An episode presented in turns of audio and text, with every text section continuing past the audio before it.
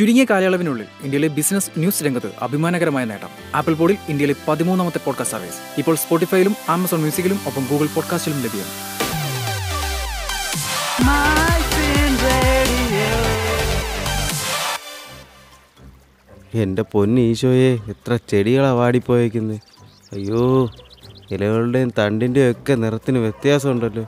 ഓഹ് എന്തൊക്കെ കാണണം. എനിക്കിതൊന്നും കാണാൻ മേലേ. അല്ല എന്റെ അന്നക്കൊച്ചെന്തേ എടിയേ അന്നക്കൊച്ചേ. എന്നാ അപ്പച്ചാ? ഒന്നിങ്ങി വന്നേടി. ആ അതെ വരൂ അപ്പച്ചാ. എന്തു അപ്പച്ചാ? എന്നത്തിന് എന്നെ വിളിച്ചേ? എന്റെ കൊച്ചു കണ്ടോ? ഈ ചെടികളൊക്കെ എന്ത് പരുവായെന്ന്. അതെ അപ്പച്ചാ ഇവിടുത്തെ മണ്ണ് തീരെ മോശമായതുകൊണ്ടാ. അപ്പച്ചൻ വിഷമിക്കണ്ട. അല്ല ഇന്നാൾ എന്റെ അന്നക്കൊച്ച് ഏതാണ്ട് സൂത്രത്തെക്കുറിച്ച് പറഞ്ഞിട്ടുണ്ടായിരുന്നല്ലോ. എന്തായിരുന്നു മോളെ? അതിന്റെ പേരെന്തോ? ഹൈദരാബാദ്? അയ്യോ അപ്പച്ച ഹൈദരാബാദ് ഒന്നും അല്ല. ഹൈഡ്രോപോണിക്സ് അല്ലേ? ആ അത് തന്നെ അത് തന്നെ. Hydro hydro hydro hydro. അതെ അപ്പച്ചൻ ആദ്യം അതൊന്ന് പറയാൻ പഠിക്കേ. ഹൈഡ്രോ. High high hydro. അല്ലേ എന്റെ അന്നക്കൊച്ചെ? എന്നാന്ന് ഇതിന്റെ അർത്ഥം? ഹൈഡ്രോ എന്ന് വെച്ചാ വെള്ളം. ഇനി അപ്പച്ചൻ പൊണിക്സ് എന്നൊന്ന് പറഞ്ഞേ. അത് എളുപ്പമാടി എന്റെ കുഞ്ഞെ പറയേ. പോണിസ് പോണിക്സ് അല്ല പോണിക്സ്. പോണിക്സ്. ആ അത് തന്നെ.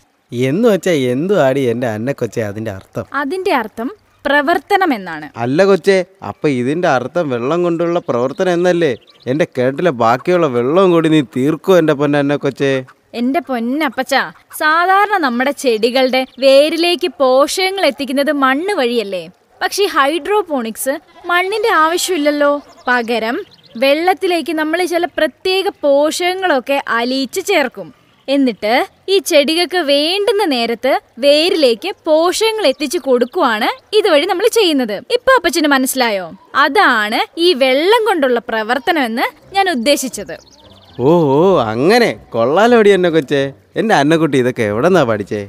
അതൊക്കെയുണ്ട്. ഉണ്ട് അല്ല അന്നക്കുഞ്ഞെ ഇതൊക്കെ എവിടെ നട്ടുപിടിപ്പിക്കുന്നേ? അപ്പൊ ആ തൊഴുത്തിന്റെ അരികെ ചാരി വെച്ചേക്കുന്ന ചാക്കിന്റെ കെട്ടൊന്ന് തുറന്നേ. അയ്യേ അതിലപ്പടി പൊട്ടിയ സാധനങ്ങളാ. ഇന്നാൾ പൊട്ടിയ പി വി സി പൈപ്പ് തുടങ്ങി മാസങ്ങൾക്ക് മുമ്പ് പൊട്ടിയ കുടവും കപ്പും വരെ ഉണ്ട് അതിൽ. ആ അതെ അപ്പച്ചാ നമുക്ക് അതൊക്കെ തന്നെയാ വേണ്ടത്. എന്തിന്? ചെടികൾ നട്ടുപിടിപ്പിക്കണ്ടായോ നമുക്ക്? അപ്പച്ചന് ഒട്ടുമിക്ക ചെടികളെ നട്ടുപിടിപ്പിക്കാനുള്ള വക ആ ചാക്കിനകത്തുണ്ട്. എന്നെ ഇങ്ങനെ നെട്ടിച്ച് കൊല്ലല്ലേ എന്റെ പൊന്ന കൊച്ചേ? ഇതിലൊക്കെ എങ്ങനെയാ ചെടി നടുന്നത് അത് മണ്ണ് പോലും നിറയ്ക്കാതെ.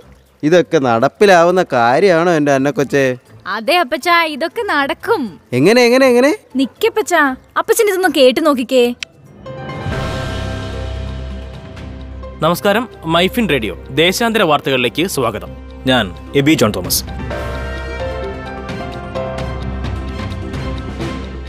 നൂതന കൃഷിരീതിയായ ഹൈഡ്രോപോണിക് കൃഷിരീതിക്ക് കർഷകർക്കിടയിൽ പ്രചാരമേറുന്നു. കൃഷി ചെയ്യാൻ മണ്ണ് വേണ്ട എന്നതാണ് ഈ കൃഷിരീതിയുടെ പ്രത്യേകത. കുറഞ്ഞ സ്ഥലത്ത് കൂടുതൽ കൃഷി എന്ന സവിശേഷതയും ഹൈഡ്രോപോണിക് കൃഷിരീതിക്കുണ്ട്.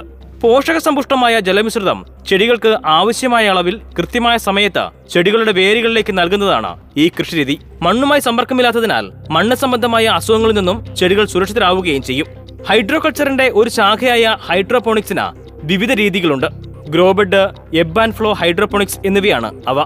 ഇലച്ചെടികൾ ഒഴികെയുള്ള പച്ചക്കറി വിഭാഗങ്ങളാണ് ഗ്രോബഡ് രീതിയിൽ കൃഷി ചെയ്യുന്നത്. ഇവയെ ഗ്രോ ക്യൂബ് എന്നും പറയാറുണ്ട്. പി വി സി പൈപ്പോ പ്ലാസ്റ്റിക് പാത്രങ്ങളോ ഒക്കെ മതിയാകും ഈ കൃഷി രീതിക്ക് ഇത്തരം പാത്രങ്ങളിൽ മുക്കാൽ ഭാഗം വെള്ളം നിറച്ചതിന് ശേഷം അതിനു മുകളിൽ നെറ്റ് പോട്ടുകളിൽ ചെടികൾ വെക്കും. ചെടികൾക്ക് ആവശ്യമായ പോഷക മിശ്രിതം ജാറിലാക്കി വാട്ടർ ടാങ്കുമായി ബന്ധിപ്പിച്ച് ക്രമീകരിച്ചിട്ടുണ്ടാകും. വെള്ളത്തിന്റെ അളവ് കുറയുന്നതനുസരിച്ച് സെൻസർ ഉപയോഗിച്ച് പോഷക മിശ്രിതം വെള്ളത്തിലേക്ക് പമ്പ് ചെയ്യും. പമ്പിങ്ങിനെ തുടർന്നുണ്ടാകുന്ന കുമിളകൾ വേരുകളിൽ തട്ടുകയും വേരുകളിലൂടെ പോഷകം ചെടികൾക്ക് ലഭിക്കുകയും ചെയ്യും. സാധാരണ കൃഷിയുടെ പത്ത് ശതമാനം വെള്ളം മാത്രം മതി എന്നതാണ് ഇതിന്റെ മറ്റൊരു സവിശേഷത. ഓഹോ അപ്പൊ ഇതാണല്ലേ സംഗതി.